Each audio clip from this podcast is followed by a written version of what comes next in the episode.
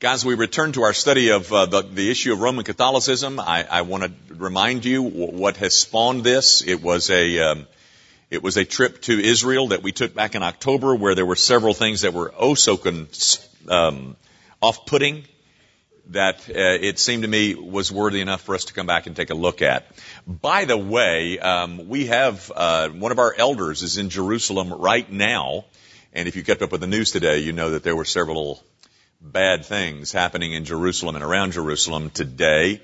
So you might want to keep Dave and Sherry Hogue uh, in your prayer. Um, they are safe. We've heard from them today, and but they are over there and will be there until Saturday. Um, and that is a somewhat of a powder keg of an area these days, is it not? Guys, um, uh, what I have sought to do uh, by, uh, you know, I told you in the very beginning we couldn't cover everything um, about Roman Catholicism, so I, I had to pick and choose the the items that I was going to, you know, discuss, and I tried to pick the ones that were important, the ones that um, that really had something to do with um, the really heartbeat, the essence of the gospel, and so. I, I'm not looking at these things tonight because they are small things. In my mind, they are big things. And some of this territory we've covered a bit. Actually, um, this part down here we've covered some, the treasury of merit. Um, but these things are related. But guys, um, when you when you talk about purgatory and indulgences, you're talking about how sin is dealt with. And it seems to me that the essence of the gospel is how sin is dealt with. And so um, I've chosen to, to, to use this as one of our evenings because it has to do with sin and how sin um, is dealt with. It's so it's an important matter, at least in my mind. Now, um, there's a lot to say. There's a lot I could read you. Um, I, it's there may be some overlap and there may be some confusion because very frankly, ladies and gentlemen, uh, I think I think what's written is confusing about these three matters, but they are related, and I hope I'll be able to explain how. Guys, um, in Roman Catholicism, only those who have attained to a state of Christian perfection go immediately to heaven. Uh, all else go to purgatory. Unless, of course, you're guilty of um, mortal sin, and if you're guilty of mortal sin, in that case, you go to hell. As, as we've already mentioned in the past, um, the Roman Catholic Church holds that baptism removes all previous guilt, both original and actual. That is my original sin and the actual sin of my uh, that I've performed. So that if, uh, theoretically, if a person were to die immediately after his baptism, he would go directly to heaven. Um, all other believers, except for Christian martyrs, by the way, Christian martyrs or Christian martyrdom is considered something that gets you right into heaven. But all other Christian believers, according to Roman Catholicism, must go to purgatory and to pay the penalty of sins that were committed after baptism the sacrifices uh, that that some make, like the martyrs, um, those are considered adequate. But for the rest of us, uh, you got to go to purgatory. Now, um, guys, indulgences, the second thing in my little list here, um, are not available to people who have committed mortal sin unless or until they confess to a priest and receive absolution.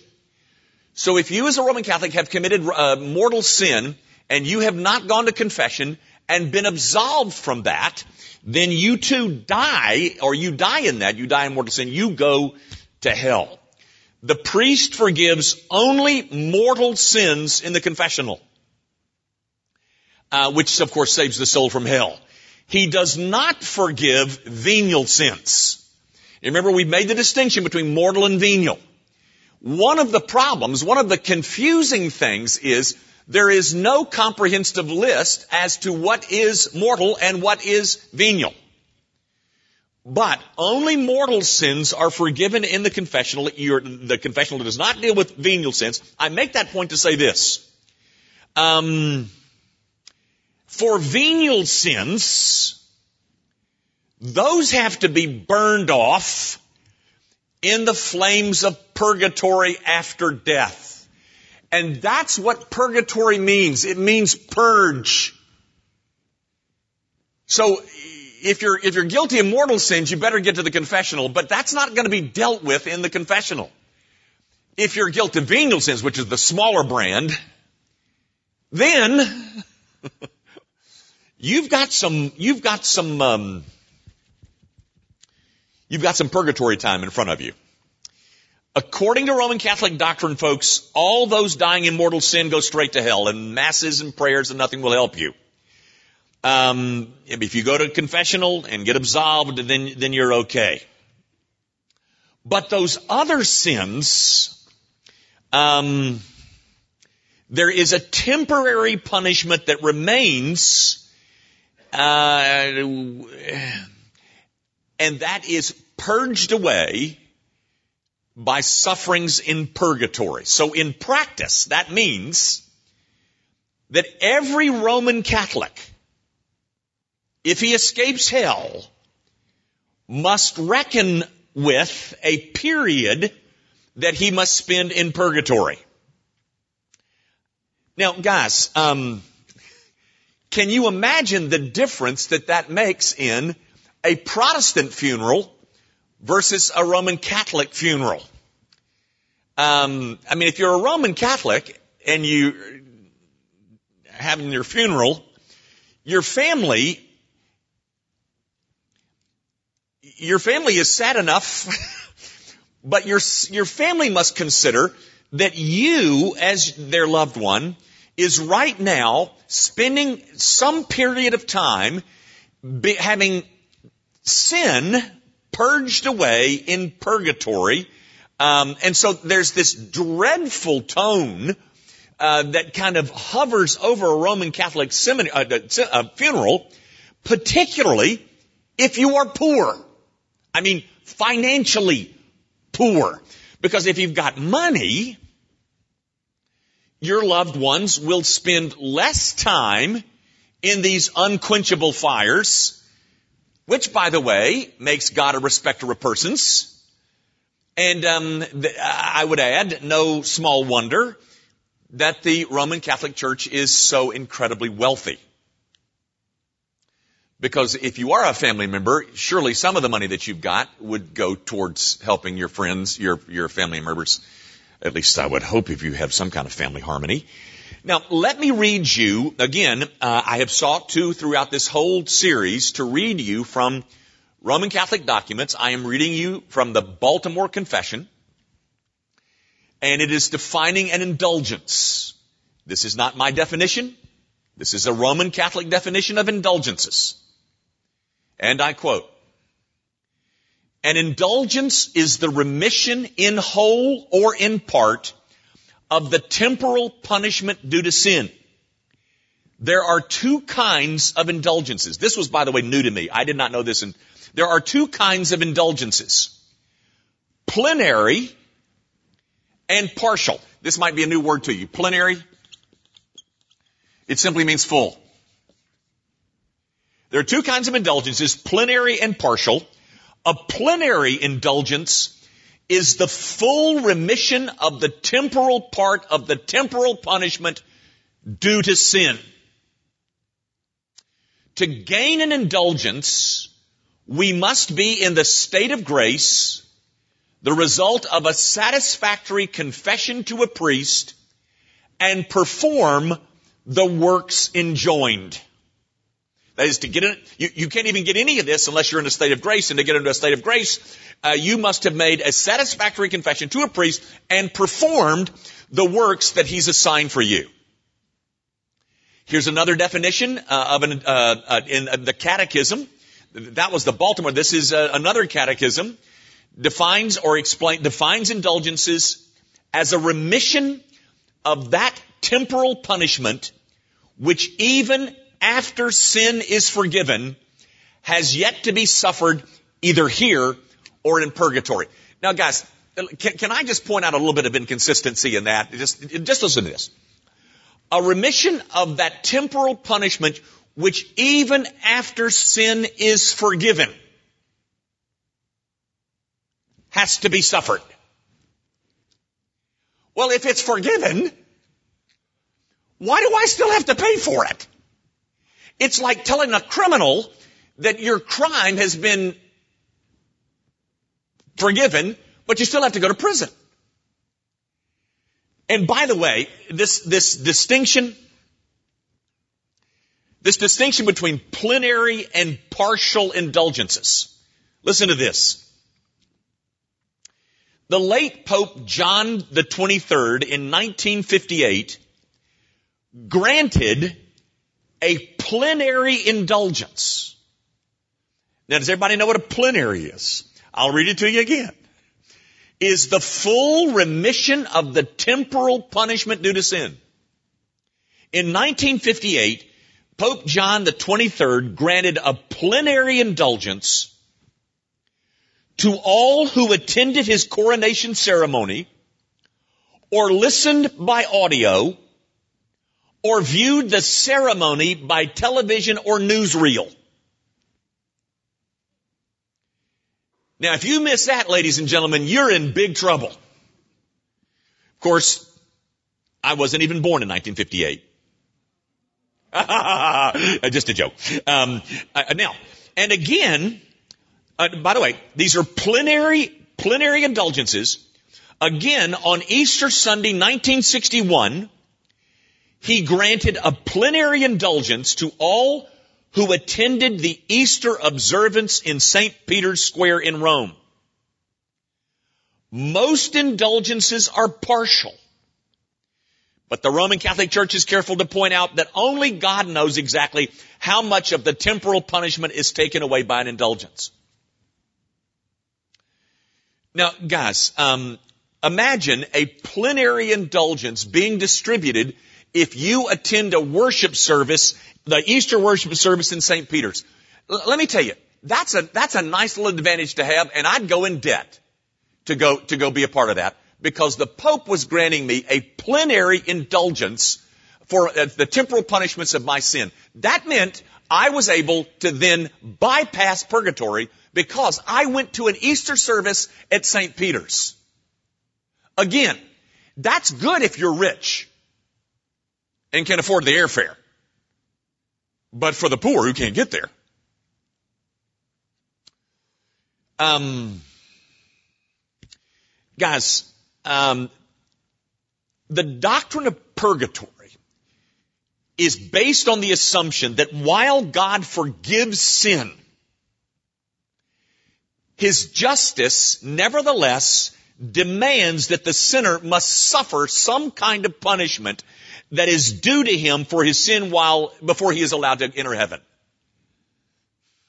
Now gang, I, I said at the very beginning, I've tried to choose subjects that were meaty, that were substantive, that were not peripheral things, that were, that were at the heart of the matter.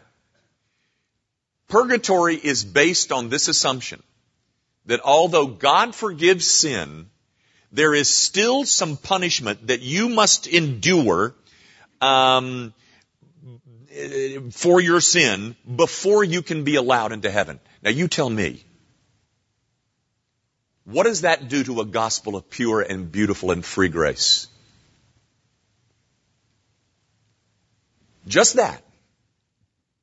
First of all, it is so, I've already pointed this out, but it is so incredibly contradictory that although God forgives sin, you've got to go pay for it. That doesn't make any sense. But worse, that you've got to go pay for it because, because it hasn't been paid for. And we in the evangelical Protestant community glory in the fact that sin has been paid for in total. That isn't just, just purgatory. Forget the whole issue of sola fides that we looked at for three weeks back in January. This one issue is a frontal assault on the gospel that we preach. Um, Roman Catholicism teaches that the souls of people are in purgatory and suffering great torment in the flames and that they are unable to help themselves, that not even God can help them until his justice has been satisfied. Do those words ring a bell until his justice has been satisfied? Ladies and gentlemen, I shouldn't do this because we don't really have time for me to do this, but let, let me do this. I've done this before in a sermon and people still talk about this word. Ladies and gentlemen, when Jesus Christ was on the cross, he, uh, you know, he, there's seven sayings of Jesus on the cross. People preach those things all the time. One of those sayings is, it is finished. Okay? That's, that's one of the, it's translated in all of your English Bibles pretty much that way. Unfortunately, that's a, a, a tad misleading.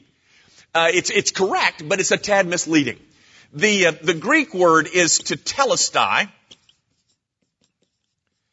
Um, it, the root is telos, which means end, but it's um, the, the, the tense of this Greek word is, is the um, is the is the important thing. Uh, it, it's it's in the perfect tense. And the perfect tense describes an action that was begun and completed in the past, but has present lasting benefit or present lasting effects. Do you get that? The perfect tense in the Greek language describes an act that was begun and completed in the past, but has present ramifications. When Jesus Christ hung from the cross and said it is finished, this is the word that he used. It was one word. It's translated by three in English. It was one word. It is finished. Now, the, the, the, kicker is, not only is the perfect tense so gloriously beautiful that Jesus began an act and completed the act in the past, but it has present lasting effects in the present.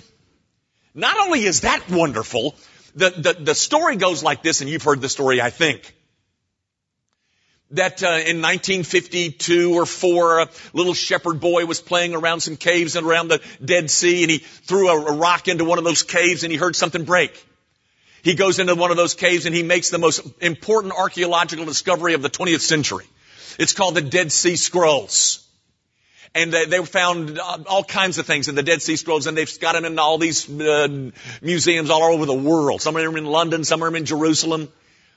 But one of the things they found in the Dead Sea Scrolls were hundreds, yea, even thousands of things called bills of lading. They were receipts. I went and got my oil changed the other day, and once I paid my $37, they gave me a receipt.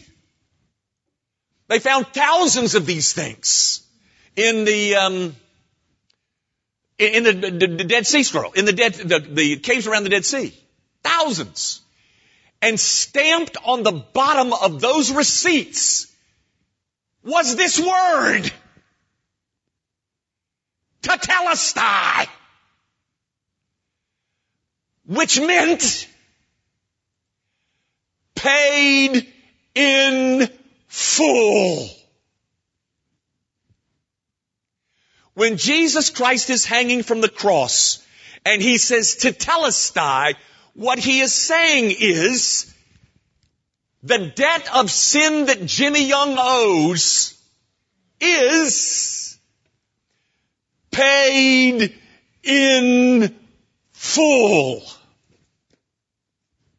This doctrine states and is based upon the fact that God's justice is not satisfied until you do some burning off of that bad stuff of yours over here in purgatory.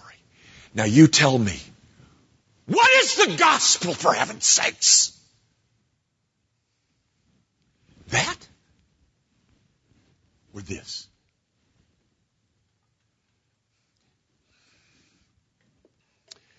Um, purgatory is, is, um, is considered the special jurisdiction of the Pope, and it is his prerogative as the representative of Christ on earth to grant indulgences. Interestingly, I found this. Oh, only the Pope can grant plenary indulgences. Only the Pope can do that. Um, which cancels out all suffering. So if you watched his coronation in 1958, you're in good shape. Um, Now, listen to this. Only the Pope can grant plenary indulgences, canceling out all suffering.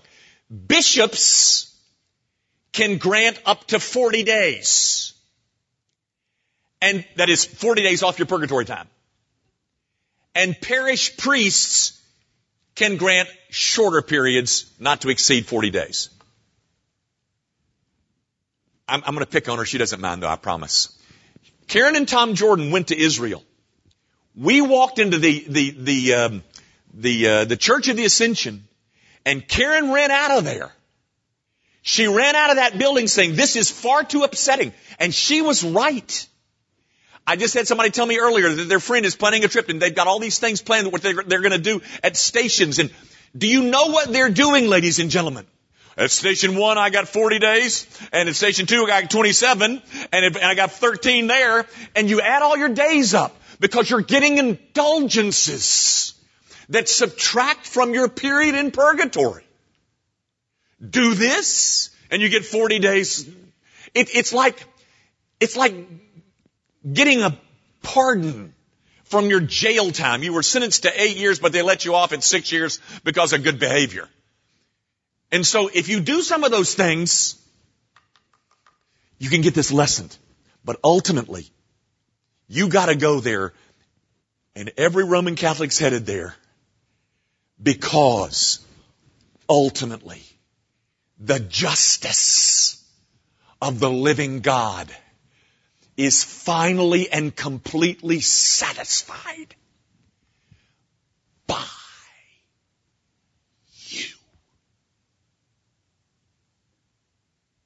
Not Christ's sufferings, your sufferings.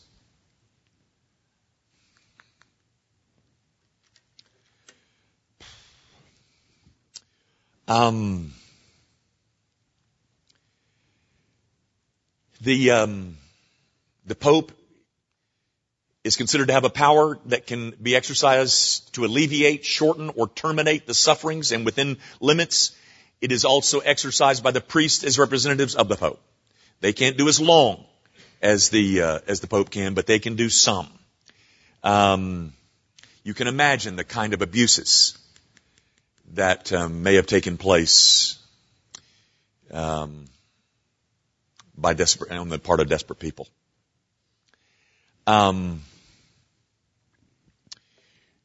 by the way, uh, uh, uh, all these all these things are, have been. Um, um, this is kind of interesting. I thought uh, purgatory was first um, proclaimed an article of faith in 1439 by the Council of Florence, and later it was confirmed by the Council of Trent in 1548. And here's the point that's interesting.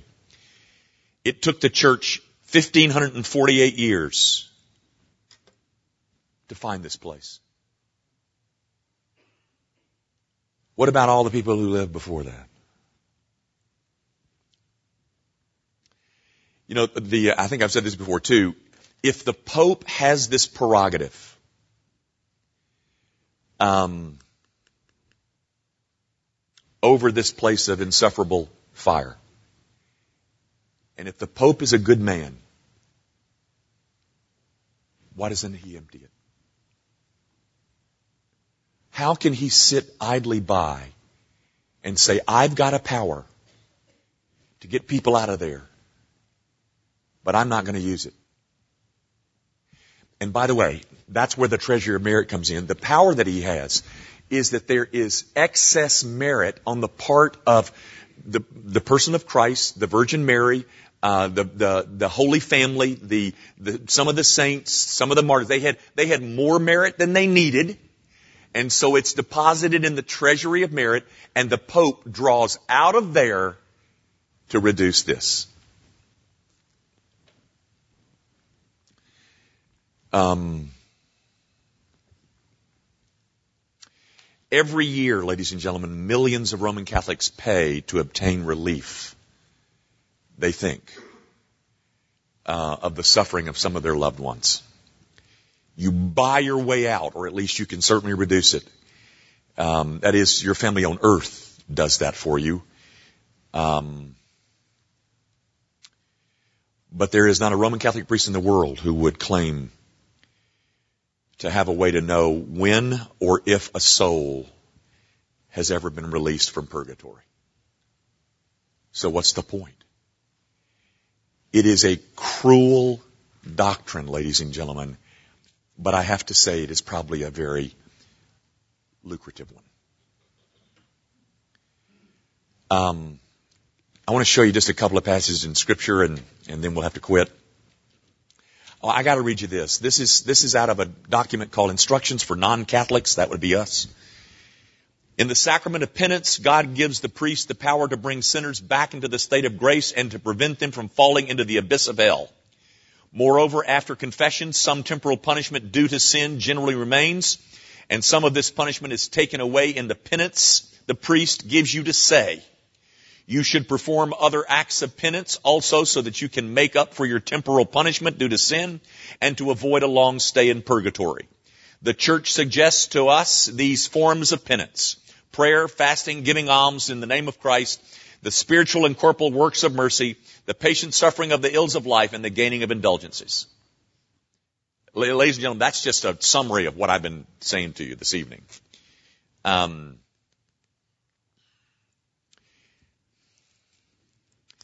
Um, I want to read you a couple of passages. Uh, if you got your Bibles, you can you can look at these with me. But um, the first one is in 1 John, chapter one. 1 John chapter 1 verse 7 where we find this. But if we walk in the light as he is in the light, we have fellowship with one another. and the blood of Jesus his son cleanses us from all sin.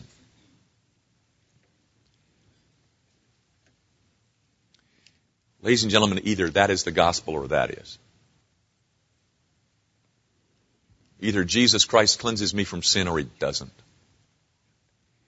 Either his work is perfect or it isn't. Either he saves me or I save myself. One more. It's in Titus. It's not as clear as that one, but I love it. This is in Titus chapter 3. It's such a, such a succinct statement of the gospel. Um, in Titus chapter 3 verse 5, we find this. He saved us, not because of works done by us in righteousness. That right there, that one clause denies all this baloney. Uh, he saved us not because of works done in, uh, done by us in righteousness, but according to his own mercy, by the washing of regeneration and renewal of the Holy Spirit. The reason I draw your attention to this text, guys, is the word or the phrase or the clause, the washing of regeneration. Purgatory means purging. There's still sin. There's still filth. There's still dirtiness that has to be burned out of us.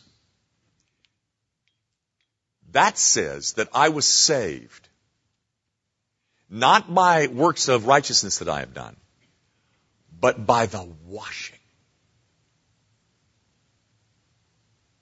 The washing of regeneration. Now, ladies and gentlemen, what this forces me to say about that is that God the Holy Spirit in His work of regeneration, He kind of dabbed a little water on me and got a little dirt off. But He didn't do the whole job. And I got to finish it. As for me and my house, ladies and gentlemen, that is an assault A frontal assault on a pure and beautiful gospel that says Jesus saves. Um, our Father, I, I do pray that you would help us realize the great beauty of the gospel that we preach, that either Jesus saves or he doesn't. And the great hope of so many in this room is that he has saved and saved to the uttermost. That he has done his work that the Father was pleased and is a statement of the Father's satisfaction, He took his son from the bonds of death and brought him out of a tomb and back to life. We love to sing it, Lord Jesus. We love to sing that you paid it all. Because if any of it was left up to us, we would find some kind of way to ruin it. But salvation belongs to the Lord. And we glory in a, a free offer of that gospel to all who will embrace Christ and Him crucified. We pray, of course, in Jesus' name. Amen. Thank you and good night.